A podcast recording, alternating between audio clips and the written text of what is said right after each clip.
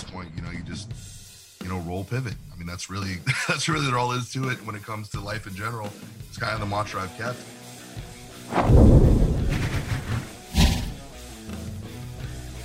What's up, everybody? Welcome back to another edition of Out of Character with me, Ryan Satin. This week, we've got probably our most newsworthy guest since I started doing this show. So I'm going to get right into this. We've got former NXT champion, former United States champion, and current enforcer for William Regal. Everyone watching or listening, welcome to the show, Samoa Joe. What's up, Joe? Hey, how you guys doing? I am doing great. How are you doing? I'm doing excellent. I'm doing excellent. Uh, enjoying a nice little evening at home, so I can't complain. Well, that's good. Is there an official title for your role in NXT yet? Because I've been saying executive enforcer because I like the sound of that, but they haven't really given you an official title yet. Yeah, you know, it's what can you say? It's hard to name a force of nature. You know what I'm saying? You know, I mean, how do you put words to that? You know, I mean, really, let's be honest here. I, I can see why you're dumbfounded and why you can't come up with the name for it because when you see it in action, it's hard to describe. So, uh, I mean, yeah, but you know, I, I like that executive enforcer. We'll, we'll, we'll go with that for now. Yeah, pitch it to Triple H, see what he says. Yeah, I'll see. I'll, I'll, I'll, I'll, throw that around the office, see what everybody thinks. Okay, good. How much of your real true self would you say there is in the Samoa Joe character? Ooh, um, interesting question. One I've actually been thinking about, and you know, we say uh, we we love to say there's it's it's you know what you are in the ring is is is is you amplified, is you uh, kind of to the tenth power. But you know, I think it's uh, I think it's a mix of things. You know, I think it's it's you know what what you, what you end up being in the ring is kind of you know you pour a little of your own personality in there, and then you take a little bit of your life experience and the and the many personalities that you run into that you've experienced, and then you kind of mix them up in that middle vessel, and that usually uh, kind of becomes the foundation of what you are when you're in the ring. And uh, you know, I, I, think that's kind of basically it. You know, it's it's it's both personal and life experience mixed together, and uh, hopefully the the world can relate to that you know, you're someone who I feel like is very grounded in reality with your character, and you're really good at like, you're really good at just playing whatever whatever angle you want. You're good at like being a really evil guy if you want. You're good at getting the fans behind you and being that badass. Which of the two do you prefer to play though? Do you prefer to be like the badass with the fans behind you, or do you like playing the heel role more? Um, I, I think in general, I think I enjoy being a heel uh, a bit more, and I think it's because there's uh, a much more cerebral aspect to being a heel. You're trying to elicit emotions that are often aren't uh, trying to be elicited from other human beings, and it's uh it's a very different art. You know, the the the art of appeal is something that everybody in life practices, and uh, you know, very few master it, but but you know, everybody in some form or fashion tries to be appealing to to to other people. And uh, the art of being a heel is is a very very different type of mindset. It's it's built on kind of logical manipulation, knowing what kind of plucks the right strings with certain people. And uh, that in and of itself just as the kind of the, the mind game that it is, is, is very interesting to me. So it's always a bit more fun. Are you a guy who's interested in psychology in general like in life? Because i feel like in hearing you talk about it i feel like you're you've got a good mindset for like what it what needs to be done to get that right emotion out of people.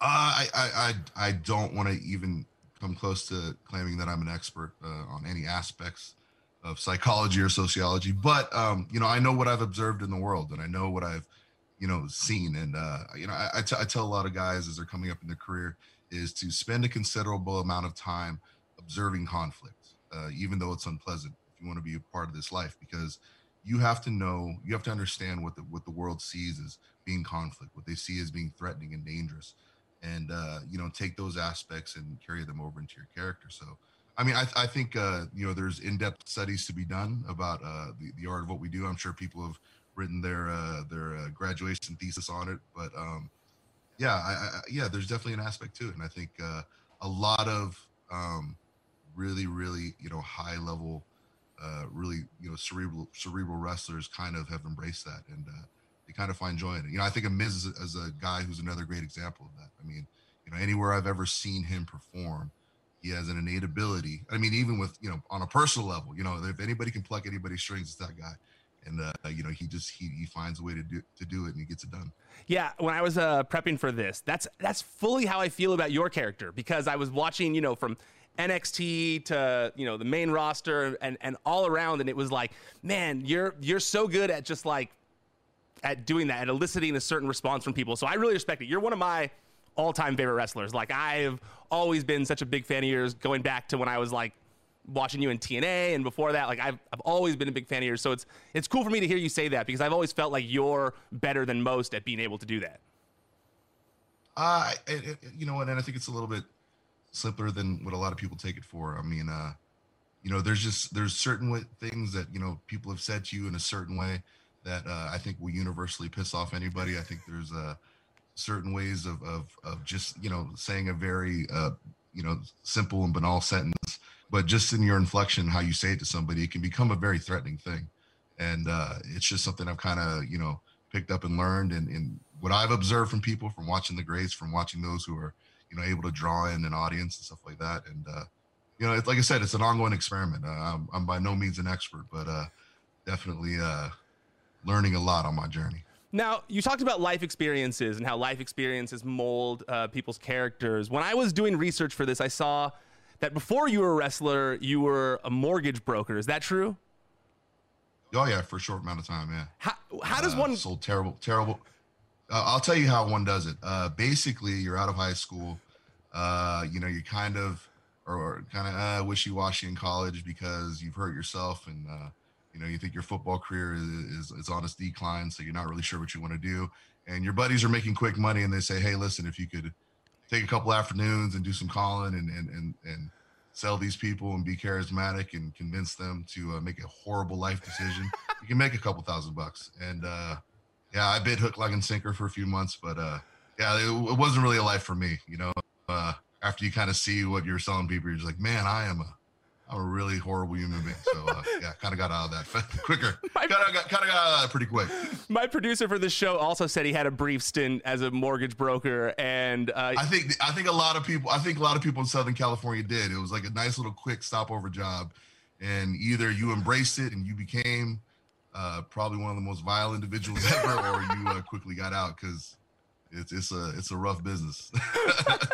well, okay. So how do you go then from mortgage broker to UPW? Like, when did you say, you know what, I'm doing this? I'm gonna go try and be a pro wrestler. Uh, you know, honestly, it was it was because I had made a kind of a transition into to working in an office. I had never done that in my life. You know, growing up, uh, my family had a Polynesian dance troupe. I was always involved with that. So you know, I was dancing from five years old until well into my my twenties, and still kind of doing it off and on because you know you're never really out of the show when it comes to my family. And uh, uh, just but really wasn't doing anything physical. You know, wasn't playing sports. Uh, wasn't doing any martial arts. And you know, jujitsu was the hot new thing. And I remember I called up a kind of a local studio. I met this guy, John Della O, great guy. And uh, he actually rented out the space to a pro wrestling school afterwards. He goes, Hey man, if you really want to work, I think you should stick around and you know, I think you'll enjoy this this pro wrestling school. I said, Oh, I saw that. You know, I don't know. Not too sure. He's like, Oh man, I, I do it. You know, check it out. And I, you know, and I did, and I liked it. And uh, I got on with the trainer real well. The guy we ended up breaking me in, a guy named Cincinnati Red. Um, and uh, you know, it was just uh, it was kind of a whirlwind from there. I was doing small local shows, and then from that, um, I met uh, Brett Wagner, Big Schwag at the time, who was kind of searching around for local talent to bring into UPW, and uh, that kind of transitioned me over to work for UPW and kind of in the pseudo early stages of the WWE developmental system. Yeah, it's interesting. You know, I was uh, I saw that your third match ever was against William Regal at UPW, which is like such a full circle thing that he was like your first established opponent. Um, and it's crazy that you started basically in WWE WWE developmental. Now you're back at NXT, which is like to me such a cool full circle for you. Um, what was it like working against William Regal that night? I was oh, it was amazing. Well, I, I think, and, and, I tell Regal this all the time. It, it was kind of a moment in your career where you realize the levels, where you see the levels to what we do. And uh, you know, any young, any young kind of up and coming rapper when they come into to the wrestling scene, um, you think you have a great handle on what's going on. You think you know all the answers and you, you, think you you know you, you, you know how this works you're going to be a huge star and, and i've got it all figured out in my head already and then in the 15 20 minutes i was in that ring with regal i realized nah i, didn't really have a clue but I was excited about what I was about to figure out because I mean he's just he's just an, he's that incredible of a performer and that much of a scholar of the game that um, just being in the ring with him literally is a amazing learning experience. Yeah, it's cool. I watched the match just for fun last night, and uh, you know, you guys are like doing the reversing holds on each other, and you're doing like full mm-hmm. technical work in only your third match. And I was like, man, that must have been so much pressure on you to be doing like a technical wrestling match with William Regal when you had just barely started. I, I would say Regal is of a level level that he was able to, I mean, handle that and me and keep the whole situation fantastic just because he's that good in the ring I mean, he, he's that accomplished in the ring. He understands how to, you know, move, manipulate, and do all the things he needs to do. Get himself in the right position, get you in the right position if you don't know what you're doing. I mean, he's he's one of those. He's a rare breed of of, of performer who can literally take a sack of flour and make him look like a world champion. So uh, a lot of that I have to give him credit. Is there any advice he gave you that night that you held on to for the rest of your career? Uh, yeah tons. I mean, we, I mean, we, I, it was that was a good uh, experience for me early in my career because I remember I was driving him around a bit, and you know, I mean, it, it wasn't one or two pieces of advice; it was you know hours of advice, just kind of talking about how to conduct yourself, how to you know what is being looked for you know and this is the, all really pertinent valuable information for a young guy and all very super honest information which is what you don't get a lot of times when you're breaking into any business whether it be acting, whether it be wrestling, whether it be sports, you know, you're going to get a lot, a lot of people just saying, Hey, you're doing a good job. And rarely will you get helpful, critical advice that is going to make you better. And, and, and Regal was very much that, that weekend and continuing on throughout my career, anytime that we spoke, which, you know, was several times in my career, he'd check in on me, see how I was doing. Hey, we, you know, we're, we're still recommending up here. There's no movement on that, but keep doing what you're doing, keep at it.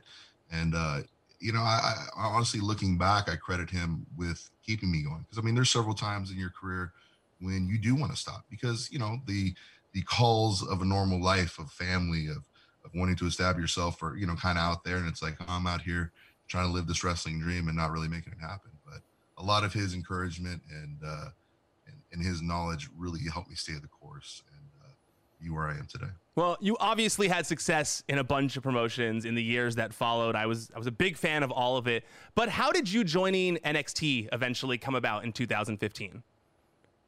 Um, I, you know, I'd left I had left TNA and uh I you know, I was kind of ready for something new and, and and new experiences and I think at that point in my career too, I I would have been happy if uh you know, if if it was a few more years and, and I would have transitioned to some other things I was working on at the time. Um, but uh, I said, you know what? Why don't you put out some feelers? I, I remember kind of, you know, sending messages through the grapevine through uh, several different intermediaries. I think uh, uh, through Paul Heyman, through Joey Mercury at the time, through uh, Road Dog. You know, hey, well, what would be the interest of, of, of me over in WWE? Uh, which for the most part had been, you know, largely locked off to anybody uh, who hadn't come up in the system for that while. And TNA guys explicitly, I think, um, were very, very much not sought after or not kind of the kind of own. I mean, it, it, wasn't like an official edict, but I know they they were in no rush or they weren't trying to hire any TNA guys, especially since there'd been some past legal entanglements.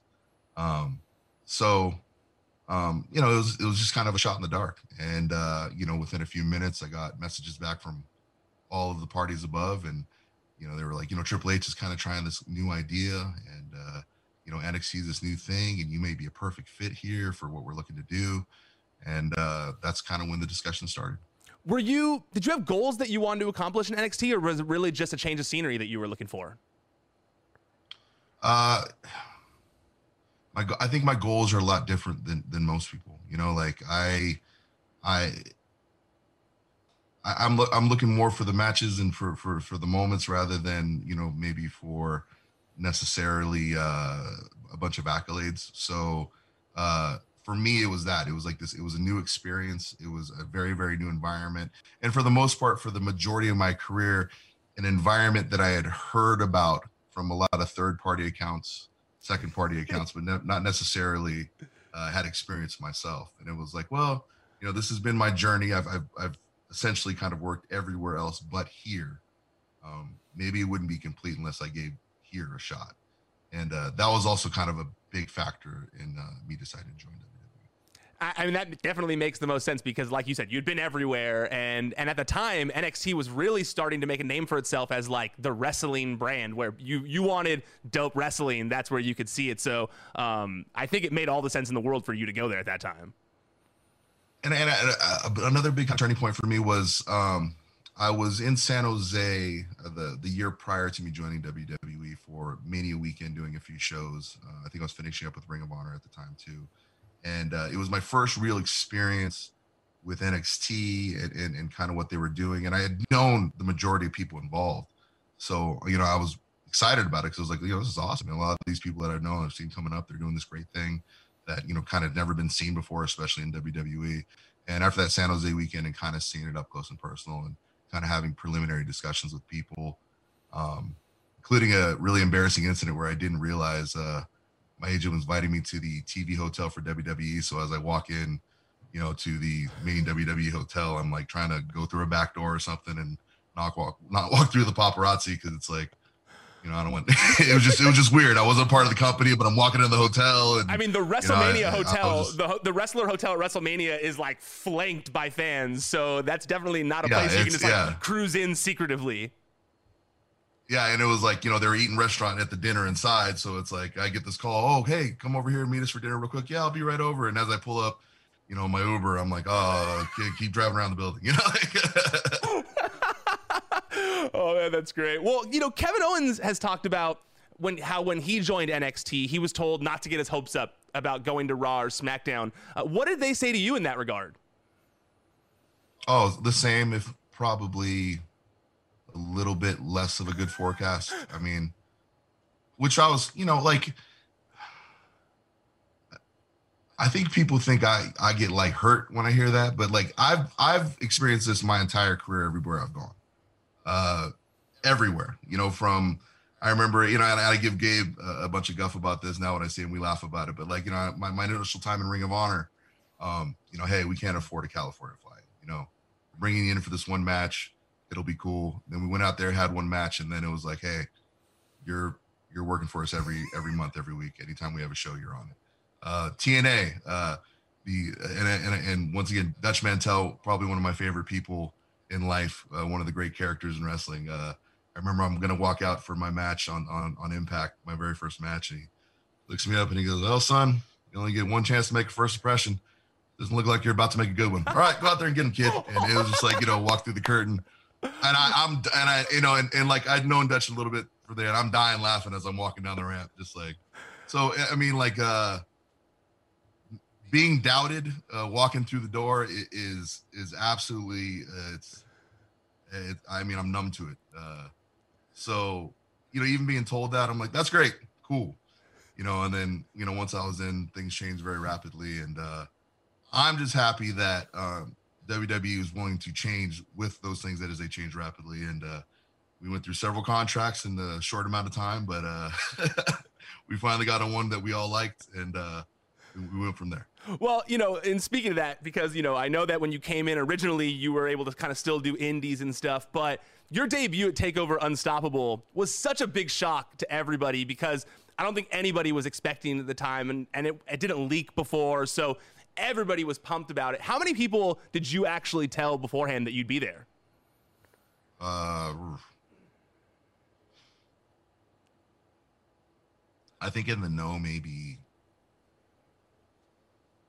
four people. Yeah, that makes sense. I mean, and most things I do, yeah, most most things I do, you know, are are are that way. I mean, it's just, I think I think uh making an effort to keep a bit of surprise, it just it benefits the fans.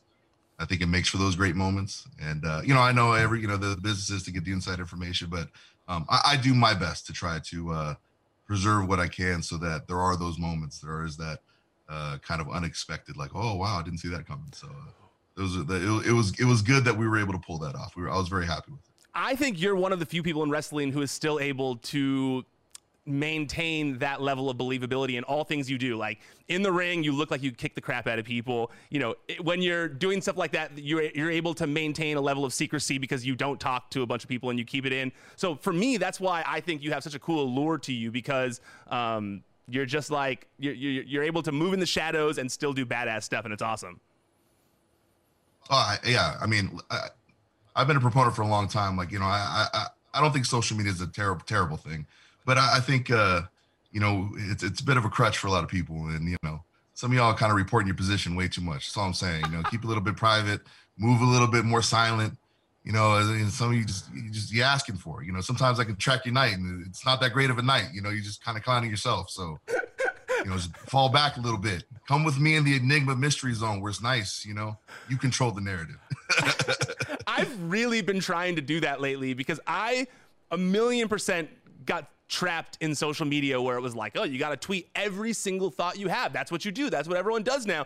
And I just got caught in it. Tweet, tweet, tweet, tweet, tweet, tweet. And it's only been the past like, I don't know, like two, three months where I finally had this big realization of like, you know, maybe you don't have to do that. Maybe you can just work and do your thing and make cool stuff and not have to tell everybody everything you think. I, think these unwanted screen time updates kind of change the game because like when you start seeing your your app time, you just you really start feeling bad about it. Like four hours on Instagram every morning. What? That's totally that totally didn't help at all. Like those things would get me so mad. I'd get those alerts and be like, really? I spent how much time on my phone? And then I'd I'd like make excuses in my head. Well, oh, I work on the internet, so I'm supposed to be on Twitter all day. And then it was like, no, no, you, you don't have to do that. I wasn't working. I wasn't working that hard. I wasn't working six hours hard. you know, I also like that. You know, in your full circle with William Regal here. You know, your NXT debut was also kind of as an enforcer for, for William Regal because, you know, Kevin Owens flips out in his match against Sami Zayn no one can stop him. Regal can't stop him. And then you come out and you get him to calm down and get him to go away. So I kind of like that you've always been an enforcer in NXT since the first day you got there. Oh, I, I like it too. I mean, there's it's a wonderful thing to be an enforcer. I mean, it's you never have to explain yourself. um, you know, you're always ready to go. You know, no nobody ever questions why you do violent and erratic things. Like, oh, he's an enforcer. Is, you know, he's gonna enforce. I mean, which what you want out this guy? He's just trying to live his life, you know. Like, so it's always a great thing to be an enforcer in any situation. I had Arn Anderson had it right. You know, he, he got he got it right a long time ago, and I just suggest you know all of us embrace your inner enforcer. It's it's it's, it's a it's a very very liberating feeling. Embrace your inner enforcer could be a good T-shirt, by the way. uh, when you first started teaming up with Finn Balor in the Dusty Rhodes Classic, did you know that it would lead to a feud between the two of you? Um, I, I think it was inevitable and, and I think we both knew, but at the same time, we both were really excited to tag with one another. Um, it's funny, you know, like I said, me and Finn, uh, we we we had been friends for a while, but it was always kind of friends in passing because obviously, you know, Finn lives in Ireland at the time, was working primarily New Japan, but you know, uh, the first time Finn came to the United States, he'd come to my wedding. You know, I remember Rocky Romero drove him straight from the airport. He goes, "Hey, listen, we're going to a wedding." My oh, it's Joe's wedding. I forgot. I think he forgot. Probably Rocky Romero is very very forgetful man didn't invite me to his wedding either. That's a whole other story. Ooh. So uh, I've really been digging on him about that. Uh, so uh, you know, he, you know, especially since he brought Finn Balor, an uninvited guest to mine. But you know, no big deal. He brought a plus one. Okay, cool. No big deal. So, Whatever. Uh, who's, who's keeping track? Balor. You know, first time I meet him, you know, he's, he's he's partying at my wedding, having a great time. And then uh, it was funny. We kept running into each other, just like I'd be overseas in Japan uh, you know, we'd, we'd have the same sponsors, the same friends, and we'd always end up running into each other and having a great time. And then it was finally fun to get to work with alongside of him in a company. And then while we were tagging, we had a blast. I mean, it was just it was just a lot of fun, uh, a lot of lot of, lot of cool road trips because uh, you know oftentimes we'd go do kind of loops with the main roster, and uh, it, it was a really good time for both of us. When I had him on this show, he talked about how wrestling against you always brought out the best in him. What's your favorite thing? about working with Finn as both a teammate and an opponent? I mean, just incredibly charismatic. I mean, he it makes it easy when you're in there with him. Um, when he's on and and he's and he's kind of made that connection with the crowd. I mean, it, I mean, I to to give you an idea, I, I remember uh, walking out before before a takeover, and uh, and I, I think I was backstage. I, I think you know Finn got out first, and you know the crowd with everything and the lights and i mean it just the, the place was just on fire and i remember just standing backstage and just going ooh follow that kid you know what i mean it's just it's it's one of the few times i mean it was just such a phenomenon at the time it was one of the few times where you know that crowd is just 100% in his corner oh and then i mean i remember we, we the match in ireland Woo! I mean, you could feel it. I mean, it was in the air that night. Where the the hometown boy was was going for it. So I mean, it, I mean, those experiences I think are my favorite thing about Finn is just just incredibly charismatic performer, and it makes my job easier when uh, he can rile up the crowd and, and get their ire going and just get them. Uh, one, one, the demon to, to kick ass. That audience connection is why your guys' match at Takeover Dallas is something I'll never forget because I was in the crowd for it. And like the connection between the crowd and the two performers in the ring that night was just so magical because, you know, you get bloodied right from the start of it, you know, instantly. And just like you could just see the rage building up within you as the match went on. And so it was like half the crowd wanted to see you tear Finn apart, and the other half wanted to see Finn win still. And just like the energy of that crowd is something that I feel like well, it's hard to replicate.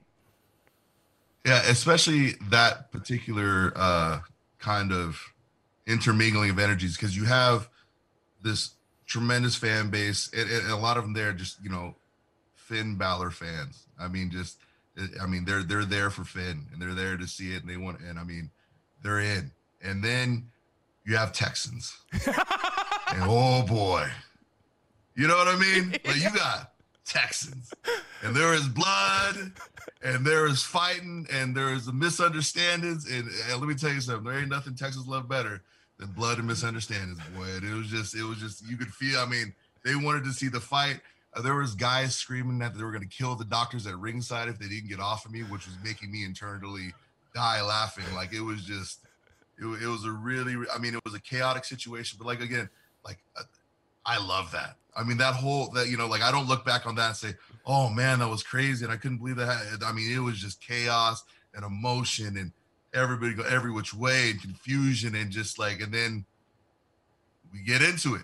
You know, we get into it, and you know, and it's like and they're freaking out backstage and and they're freaking out in the ring and people are freaking out at ringside and you know, and, and the and the best part is, you know, I, you know, we're in NXT. I know Vince is standing right behind Hunter in, in Gorilla and watching this. You know what I mean? And I, and I know it, it, it's just everybody. It, it, was it was one of those rare moments where all the chaos actually made everything better. Oh, and, without uh, question, for sure, for sure.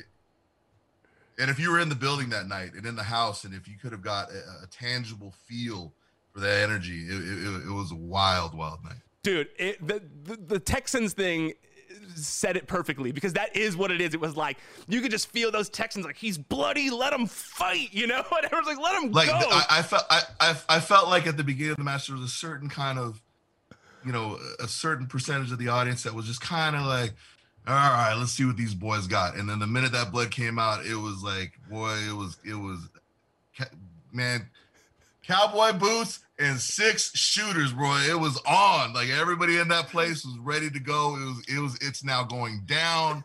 There was blood. I could smell it. I could taste it. Oh, we're gonna get a steak after this. Let's go. And it, it was like that energy was very much permeating the arena.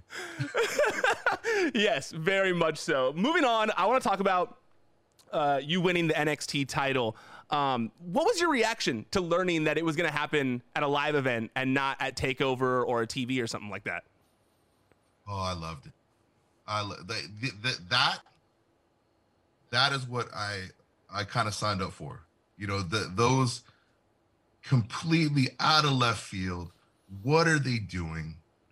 This is not right no, no, no. Wait, it is right. It is so right. It's the greatest thing ever. No, it's the worst thing ever. It's the greatest thing they've ever done. No, it's the worst mistake they ever made.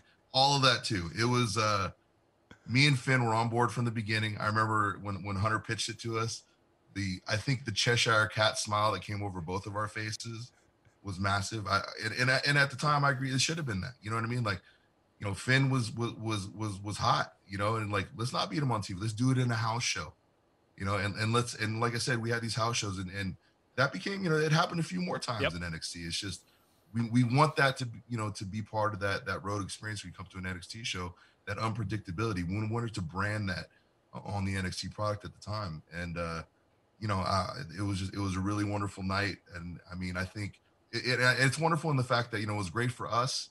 It was great for me. I got to win the NXT championship, but the fans that night, uh, you know, they do a pan, they do a quick pan of the crowd and their faces and the shock and just this and like elation and people jumping and hugging their children like they won the World Series, and you know I knew they were booing me three minutes before, but it was just such a weird, like what just happened? What, you know, where, where are we? What you know? Is are there TV cameras somewhere? It, it was just this really incredible, amazing experience, and uh, to be able to have the opportunity to do that at this level is, is an absolute rarity, and you know hasn't been done in, in, in an age.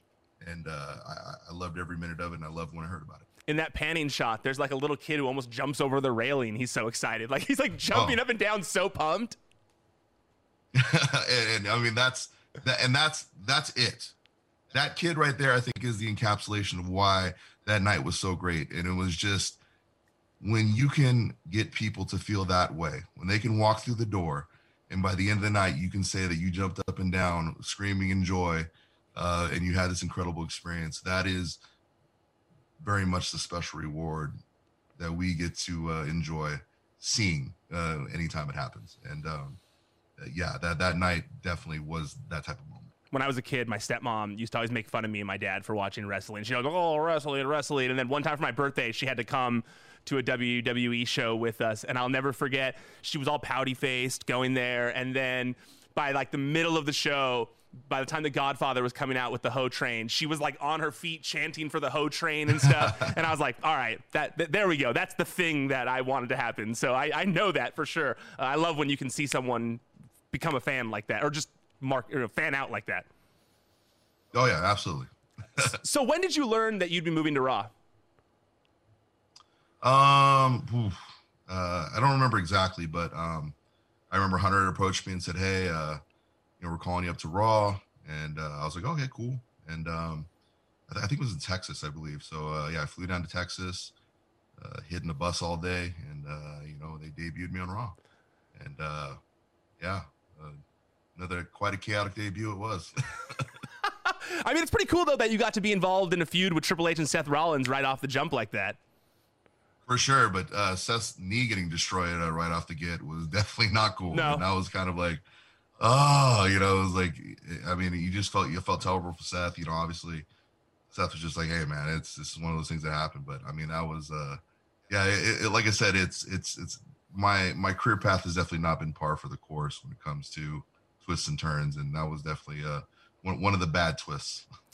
what was the reaction backstage after when that happened? Was it pretty? Un- was there unhappiness over it? Was it like how did that go? No, I, it, I, it was generally just that. Yeah, I mean, there's it's just one of those things that happen, you know. And um, yeah, there was no heat or, or, or anger, upset about it. I mean, it was just it was really a freak thing, you know.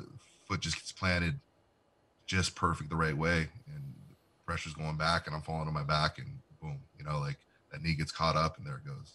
And uh, you know, Seth, I've known for a very, very long time. Uh, ooh, I want to say since you know pretty close to when he started, and uh, kind of, know, I even told him back then, I said, you're going to be a star. You know, I mean, just seeing him, and this is early, like maybe, you know, three or four months into his career. And, uh, you know, to see that, I was just, uh, it broke my heart. Totally understandable. Well, we'll move on to something that I think was a little better. And it's one of the highlights of your WWE run to me. And that was your feud with Brock Lesnar. I thought it was awesome. Was that a match that you'd been hopeful would happen since the day you signed with WWE? Absolutely. Uh, and I think that if you are in this industry, that the you know Brock is or the types of matches you should be seeking out. You know, like uh, that's one thing. I, I, I, you know when when when you get into to this industry, you should be gunning to work with the top top guys. And uh, you know, Brock is a, he was the top top guy. You know, and and when I was given the opportunity, you know, I, I did my very best to make the most of it anytime I was in the ring with him because you know, you, it's it's important. You know, you you got to have a, a, a, kind of a goalpost, and you got to have a, a, bar of excellence that you maintain. And um, you know, it's easy when you guys have guys like Brock, when you have guys like Kurt Angle, you know, when you guys got guys like Roman.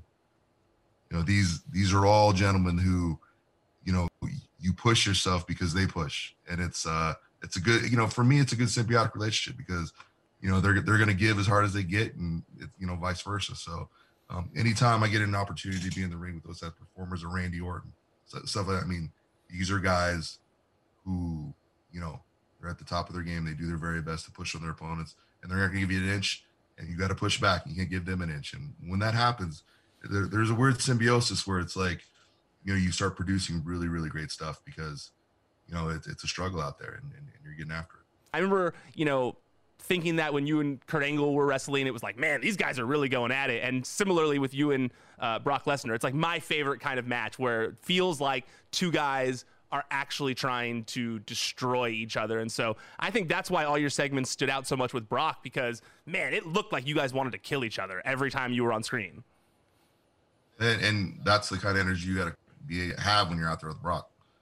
Uh, you know, it's just uh, I, I, he won't. He probably won't respect anything less than that. You know, you know if if you, if you don't show up saying that you're gonna try to kick his teeth in and you're coming after him, you know he he ain't trying to hear it. So uh, you know that that's just you got to keep that energy with him, and that's that's kind of what I'm what what I'm alluding to is that you know you got to match that intensity. You you can't walk into this kind of half-assed and be like you know oh, you know, I hope this works out and, you know, how are you, sir? And I can't wait to get out there and get after it. I mean, you got to just go get it. And, uh, you know, uh, Brock has no qualms about getting it into it with anybody. So it makes for a nice combination. You've had a lot of legendary matches. Where does this rank for you? Is it is that high up on your list of some of your favorite matches, or at least in WWE? Is it one of your favorite matches you had there? I think so. I think I think I think just the the whole experience in general. You know, the lead up to it, uh, the work I got to do with Paul. Uh, you know, you know, Heyman's a brilliant orator and a, and a brilliant performer. And uh, you know, anytime I get to, to to be in a ring with him and and do what I do, it's always a pleasure. So um, yeah, it, it, was all of that. I, I rank I rank the whole experience, um, not just the match, um, pretty, pretty high on my uh, personal favorites in my career understandable. I rewatched them all last night, and every single one had me hyped. I was like ready to watch the pay per view match again, and I'd already seen it twice, so I, I could totally understand that. Now, another highlight of your time in WWE, in my opinion, was your feud with AJ Styles on SmackDown. You know, I've talked about your time. I've mentioned your time in TNA and how, you know, obviously you guys had one of the best matches of all time there in that triple threat match. Uh, but one of the reasons I enjoyed your feud with AJ Styles on SmackDown so much was because you had already proven that in ring wise, you guys could have classics. But I like this feud because it had such a great story around it as well. I think you guys did such a good job of selling the emotion throughout. Did you enjoy kind of getting to be like the most sadistic version of yourself in that story? That's probably one of my more favorite things that I've done in my career. But a lot of it too was was that. Um, I think that feud was kind of the best encapsula- encapsulation of what the the best of us is in WWE. I mean, uh, and what and how they and their style and what they do. Um, you know, they they have the ability to produce something like that because you know we we can go a little bit more in depth. We can uh, you know go out to the house and have me sit on the front porch with the camera crew and uh, uh, say horrible, uh, somewhat uh, threatening things. Uh, and, just kind of giving me the license to to kind of work work with the the you know what I was saying and and uh, you know kind of let me be me. And um, it, it, it, was a lot of fun. Real, I mean, you know, road, Road Dogg work was kind of real big and instrumental in a lot of that at the time. And uh, yeah, we would just we'd come up with great stuff. And uh, you know, working with AJ was great. Working with Wendy's great. Uh, you know, I, have known the man forever, and he's he's practically a brother to me. And uh, you know, for me, it was it was just very very funny because I've known Wendy forever, and uh, you know, it's just such a, a departure in how I view Wendy and how and how I've known Wendy my entire life. So uh, it, it, it, was fun in that aspect too. And uh, you know, AJ is, is is as advertised. You know, he's phenomenal. Anytime I step in the ring with him, um, it's probably the easiest thing in the world because uh, you know uh, he, he he can make anything or anybody look great. And uh, and being in the ring with him is always a it's a pleasure. You know, it's it's never not it's never not awesome. I rewatched that house thing last night, and AJ had me cracking up. I forgot how funny it is when he's like, "Hey, dude, come on, that's my house, dude. Dude, don't do that, dude. That's my house. What are you doing, Joe? Like, what are you doing? That's my, that's my house. Don't do it, dude." Uh, so I loved it. I loved it. That whole thing was so great. When you did the Wendy promo, did you get praised backstage by a lot of people? Because I thought that promo was awesome. The, the whole thing. Uh, yeah, I think just people started really think how twisted my head was when I come up with a lot of the stuff. Um, yeah, no, yeah, it, it, was it was really well received and, and and and people liked it and they dug it and they're happy with it. And uh, you know, I, I was I was more than happy to do it. So it was a lot of fun. When you see Wendy now, do you still talk to her like that? Like, oh, Wendy. Like when you see her, are you a little more nice now? Oh no, she wouldn't put up with it. She, you shut up and just like she'd probably like, yeah, like Wendy don't mess around. Trust me. Yeah, yeah, yeah. she probably like tell me go like, can you go help Alan get the kids out the car? All right, yeah, sorry. sorry, Wendy, my bad. Sorry, sorry. Uh, who first approached yeah, you? Hey, sorry. Who first approached you about doing color commentary on Raw? Um. So, uh, uh, I think I had done a few spots on the pre-show that they enjoyed, and um, and then while I was out injured, they uh they asked me if I wanted to come in and do do color on Raw, and I said sure, you know, no problem. And it really, I really wasn't asked. It was just kind of, hey, what are you doing Monday? You know, and uh, come on in, do some color, and uh, it kind of just evolved from there. Is that something that you had thought about doing when your career came to an end already, or is that something that you had not really thought about? No, uh, ne- no, never, never really thought about it in depth. Um, was it, you know, was it something I oh that'd be kind of cool yeah but I, I never really thought of it um, uh, as something that I was gunning for that I, I would see myself transition into after wrestling. But um you know I had a lot of fun you know it, it was a good time and uh, you know it's just uh, it's, it's it's it was it was a cool it was cool seeing kind of a different aspect of of the business after being in it so long and just uh you know being on the cans and hearing all the the production mayhem and and getting a handle for the tremendous effort that goes into producing weekly live television. Uh, even even as us wrestlers, we don't really get the full scope of everything going on behind the scenes and and and, and how much needs to fall into place at just the exact right, right time. And uh, my, my, experience in commentary definitely gave me a, a, a greater appreciation of that. How helpful were Tom Phillips and Byron Saxton with the transition? Oh, fantastic! I mean, both both guys just incredible professionals. Just you know, really wanting to put out the best show that they can and, and doing everything they can to be as helpful as they can. And uh, you know, Tom was fantastic. Byron, Byron's great. You know, like just you know, uh, he's, he's he's a guy that's solid as a rock, just stays in the cut and and then and keeps pumping. And uh, you know, both those guys, it made a lot of fun, and I enjoyed my time with them. What was your favorite part about being an announcer?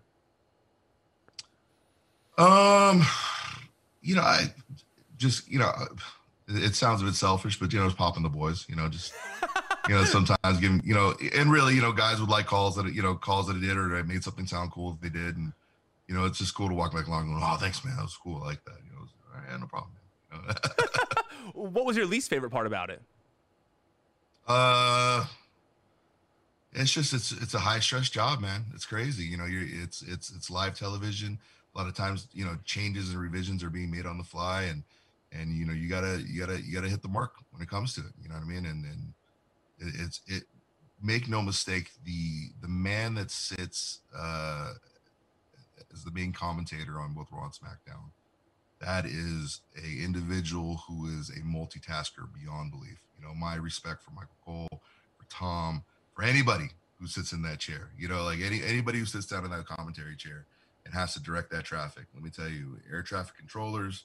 Uh, I mean, you may think you have a stressful job, but that man, it's probably the most unique, most high pressure job I think uh, in sports broadcasting, and uh, it takes a special individual to, to, to, do that job. Yeah, it seems stressful, man. Like doing the job of Michael Cole and Tom Phillips, like, oh God, I couldn't even imagine like the different time cues you have to hit while also making sure you get the commercials in at the right time and yeah. changes like yes, oh man yes. that's I mean, stressful. who who i mean it's it's uh yeah I, I i do not envy the tasks that they have to tackle every week. And, and like i said being a part of the commentary team just made me appreciate the whole production process more and just the incredible incredible amount of effort that goes into um you know putting raw and smackdown on the air did you ever think that one of your famous WrestleMania moments would be on commentary as opposed to in the ring where you're out there wearing a poncho next to Michael Cole in the rain during a rain uh, hey, listen, cool. like, I mean, uh, you know, uh, the the WrestleMania moment is, is a treasured and a hollowed thing. Um, yeah, it's weird though. It, it, and as I got, you know, uh, after my last trial, and we'll, I'm sure we'll get to this, but as I got released from WWE, you know, the thing I love is my favorite thing now because when I left TNA, it was the same thing. Is is now I'm getting the hang of this kind of transitioning and being out of a company. Is you go to YouTube and you start uh, seeing all your career retrospectives that come up. It's over. It's like it's done. This is they've they've made the timestamp and and now it's great because now they come back to NXT. Now like a lot of those retrospective videos are starting to disappear off those channels, and I just imagine a bunch of YouTube. I don't know how I got on this rant, but I just imagine a bunch of YouTube video editors just like son of a oh, just just stick to the plan and get fired and just die in a field. Like what? I, I just made a rise and fall video of you and you haven't fallen yet, and this is just it's driving me nuts, man. Like what? You're killing my YouTube views. What the hell, Samoa Joe? yeah. Go so, back to the dance troupe. Come on, oh, yeah. man. well, you mentioned it. What were your first thoughts after getting the call about being released? Like, what what went through your mind? Uh, man, I what it, it was weird. You know, Johnny called me, and uh, I thought it was a rare call from Johnny. Hey, what's up, Johnny? How you doing? And uh, you know, he told me, "Hey, listen, we we're we're gonna have to release you from your contract," and, and I said, you know, I was like, okay, you know, like, cool. I mean, you know, in jail, you know, you know, we think the world of you, and we'd love to work with you again. And I was like, all right, that you know, no, absolutely, Johnny. You know, hey, listen, it's uh, and and and honestly, I I did have a bit of uh understanding.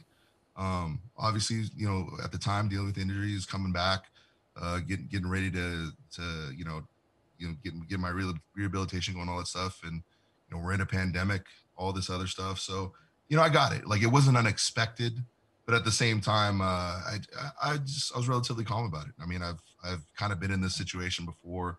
Um, a younger me probably would have been really really freaked out, but I mean, at this point, you know, you just you know roll pivot. I mean, that's really that's really all is to it when it comes to life in general.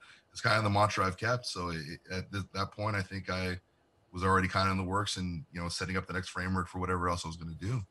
And uh, you know, a few hours later, I get a call from Hunter, and uh, you know, pretty much all kind of changed. So I mean, so wait, it was only uh, a few hours after the call from John Laurinaitis that you got a call from Triple H saying he was going to try to bring you back to NXT.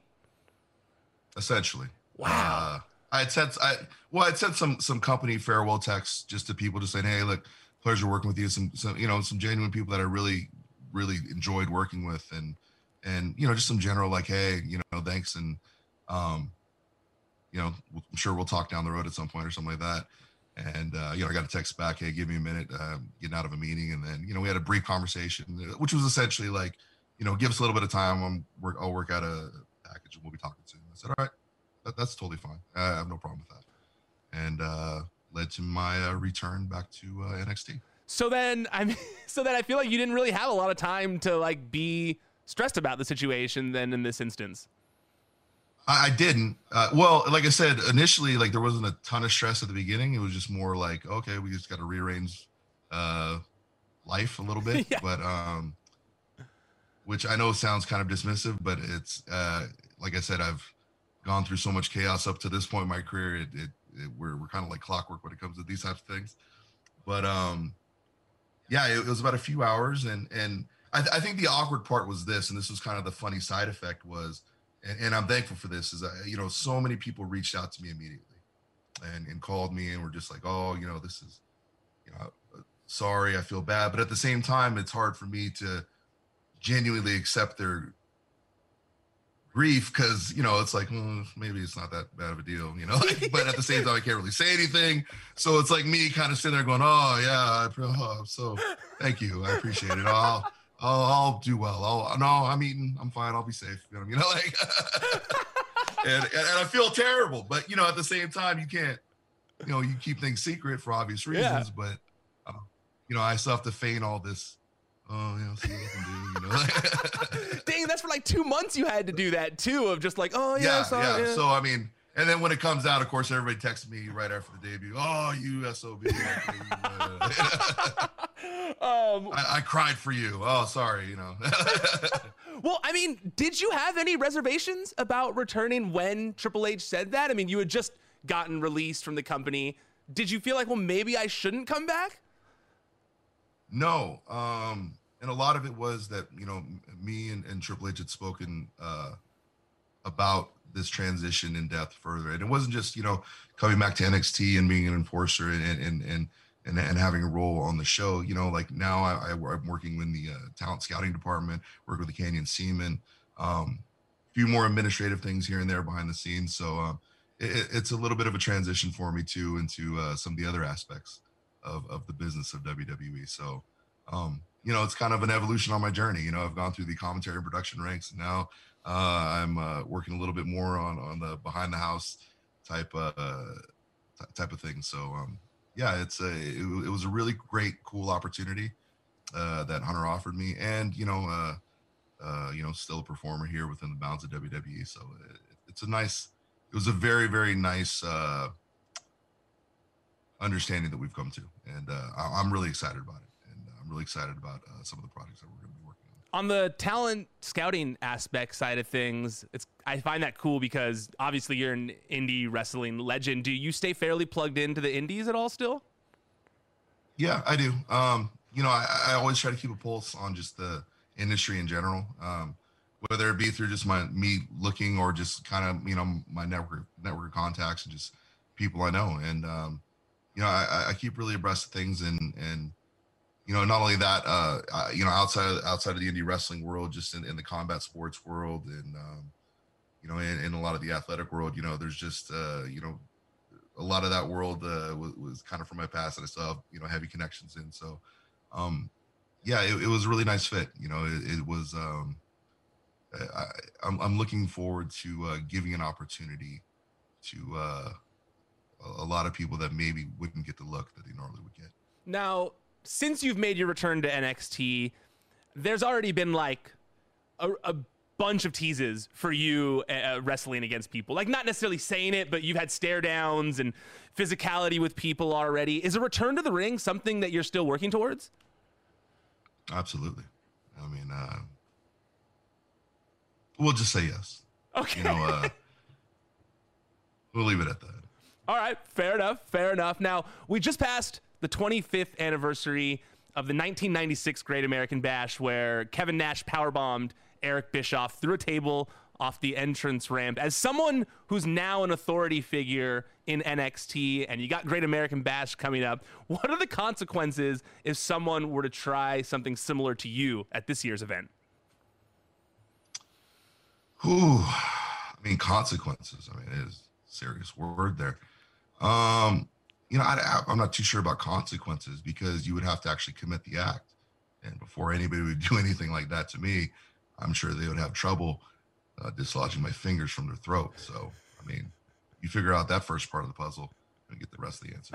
now, if you could, who amongst the current crop of talent in NXT are the top four guys that you'd like to wrestle against? Hmm, great question. I think uh, you know Karrion Pete Dunne definitely are top that list.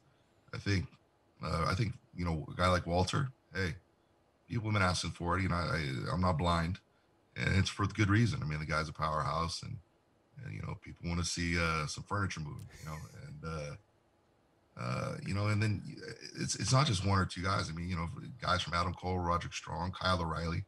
I mean, there's several uh, very very accomplished athletes in, in, in, NXT. You know, and Bronson Reed. You know, I know he always yapping. You know, he, he, he, wants to get some, and he always running his mouth. You know, Aussies. You know, they got big mouths down there. You know. you know, the kangaroos got pouches, they got big mouths. This is the, that's the, you know, that's Aussies for you. You know what you do, you know. uh, well, top of my list is Joe versus Walter. That's the one that I think I could. I feel like that would just like the whole building would collapse on itself. It'd be so awesome. Oh yeah, I, no, I agree with you. It will, you know, I'll, probably because I'm putting them through it. But you know, however that works out, that's how it works out. Uh, I like to end each episode of the show asking my guests three questions about their finishing move. For you, that's the coquina clutch. So first, tell me who's your favorite person to put the coquina clutch on and why. Ooh, that's a great question. you know, I'm, I'm gonna have to say it's a tie. Uh I'm gonna I'm gonna say AJ because AJ always has impeccably smelling conditioner in his hair, so it's always very pleasant for me. You know, I get a little lavender, a little lilac with my pain and agony, which is a rare thing. You don't get that a lot in combination, and you can't go out and buy that in the street.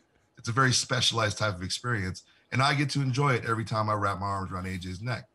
And so, I mean, he's definitely actually, you know, that's, uh, he's number one. I mean, really, you can't beat that. I mean, it's either like you know sometimes the shea butter i'm not really big fan we put that in his hair because you know it's just it doesn't have the same scent but when he gets the good lavender, or is, or Wendy goes to the body shop, makes him wear the good stuff. Trust me, great night for me. You know. yeah, that sounds right. Hopefully, Wendy does it more often because I think the the lilac does smell nice when it when you're that up close with it. Mm-hmm, mm-hmm. Oh, it's very, very calming and relaxing. That way, when I'm driving home on that, I don't feel so bad about all the horrible things I did to the people I care about. You know, this is just, it's part of the whole ecosystem that I live in. I think you're starting to understand that. I, I am after this interview. Now, is there one time you did the coquina clutch that you wish you could take back for whatever reason? Uh, no, no. Yeah, that has never crossed my mind. Wow. You know, usually I think about a lot of really profound things, but that, that is never a thought that is ever crossed. No, absolutely not. I mean, listen, if, if, if you've committed to wrapping your arms around another human being's neck and compressing that neck until oxygen and or blood stops flowing to the brain, I mean, this is a pretty big commitment. I mean, there's no real like, you know, half stepping when it comes to that. I mean, either either you're strangling or you're not. I mean, you figure it out. So no, I, I will not. No, these are all conscious decisions, premeditated that I made as a responsible adult somewhat sociopathic, some would say. I don't think so. I just think it's me trying to express myself and how I live, Ryan. I completely understand that, and I don't think you should take back one of them because I feel if I tell you to, I'm going to get it next. So I will. I'll move on here. Yeah, I know. I'm glad. I know you didn't even write that question. It must have been somebody else in there you wouldn't write something like that. Yeah, my producer so did that. My producer poorly thought out. When you think about me, you know. Uh, and lastly, what's the most memorable time you locked in the coquina clutch? Hmm. Yeah, uh, most memorable time. See, that's kind of a complicated question. See, I usually black out in a kind of ecstasy filled rage towards the end of it. So it's like I don't really remember many of them. But I mean, I think uh, you know, anytime anytime I was putting Kurt out, uh, it was always kind of a special time. And anytime I, you know, had Brock locked up, never quite got him out, but you know, I got him purple. And uh, you know, hey, listen, not a lot of people can make that man purple, and I'll take that. I'll take I'll take that badge of honor. well, thank you so much, Joe. I really appreciate you giving me the time today. I'm very excited to see you back in NXT, and I hope that we get some of these dream matches you listed eventually because they will kill. Awesome, man. Hopefully, we'll see. We'll see. All right. Have a good day, man. Take care. That was Samoa Joe, the new executive enforcer of NXT. I'm going to use that title now because it does sound good, and I hope he does pitch it because I'll take a little bit of credit for it later. Okay, make sure that you subscribe to Out of Character on all podcast platforms Apple Podcasts, Spotify, wherever you get your podcast. Also, make sure you subscribe to the WWE on Fox YouTube channel. That's where you can watch the video of this show every week and a bunch of other clips related to WWE. And also make sure you follow WWE on Fox on all social media as well. Before I close out, I just want to give a little thank you here as well to my producer, Michael Davis. Uh, he's leaving the show, but he has been pivotal in getting this show to where it is right now. And so I just wanted to give him a little shout out, give him a little credit for all the work he did to get us here. I am forever in his debt. Okay, that's it. We're done. Officially tapping out for now. Until next time, I'm Ryan Satin, and this is Out of Character. Download the all new Fox Sports app now